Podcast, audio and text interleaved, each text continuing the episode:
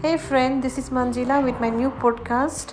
The um, topic for this podcast is uh, the title is uh, about love because today I'm going to give the voice for the poem which has been written by my friend Achut Raj Thakal. So here we go. माया माया तिमीमा पनि छ माया ममा पनि छ अनि उनीहरूमा छ। सारा जगतमा माया छ। भलै समीप नभए पनि दुवैको अनुभूतिमा आभासमा छ।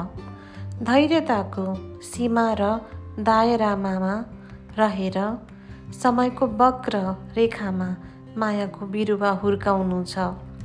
अनेकौँ अँध्यारा हताएर फेरि पनि मायाको नाममा दियो बाल्नु छ। तिमी म अनि सबैमा करुणा जगाउनु छ। शान्त मन शान्त हृदय स्थिर सोचले बुद्धको पाइला पछ्याउँदै सारा जगतमा सदाका लागि शान्ति छाउनु छ।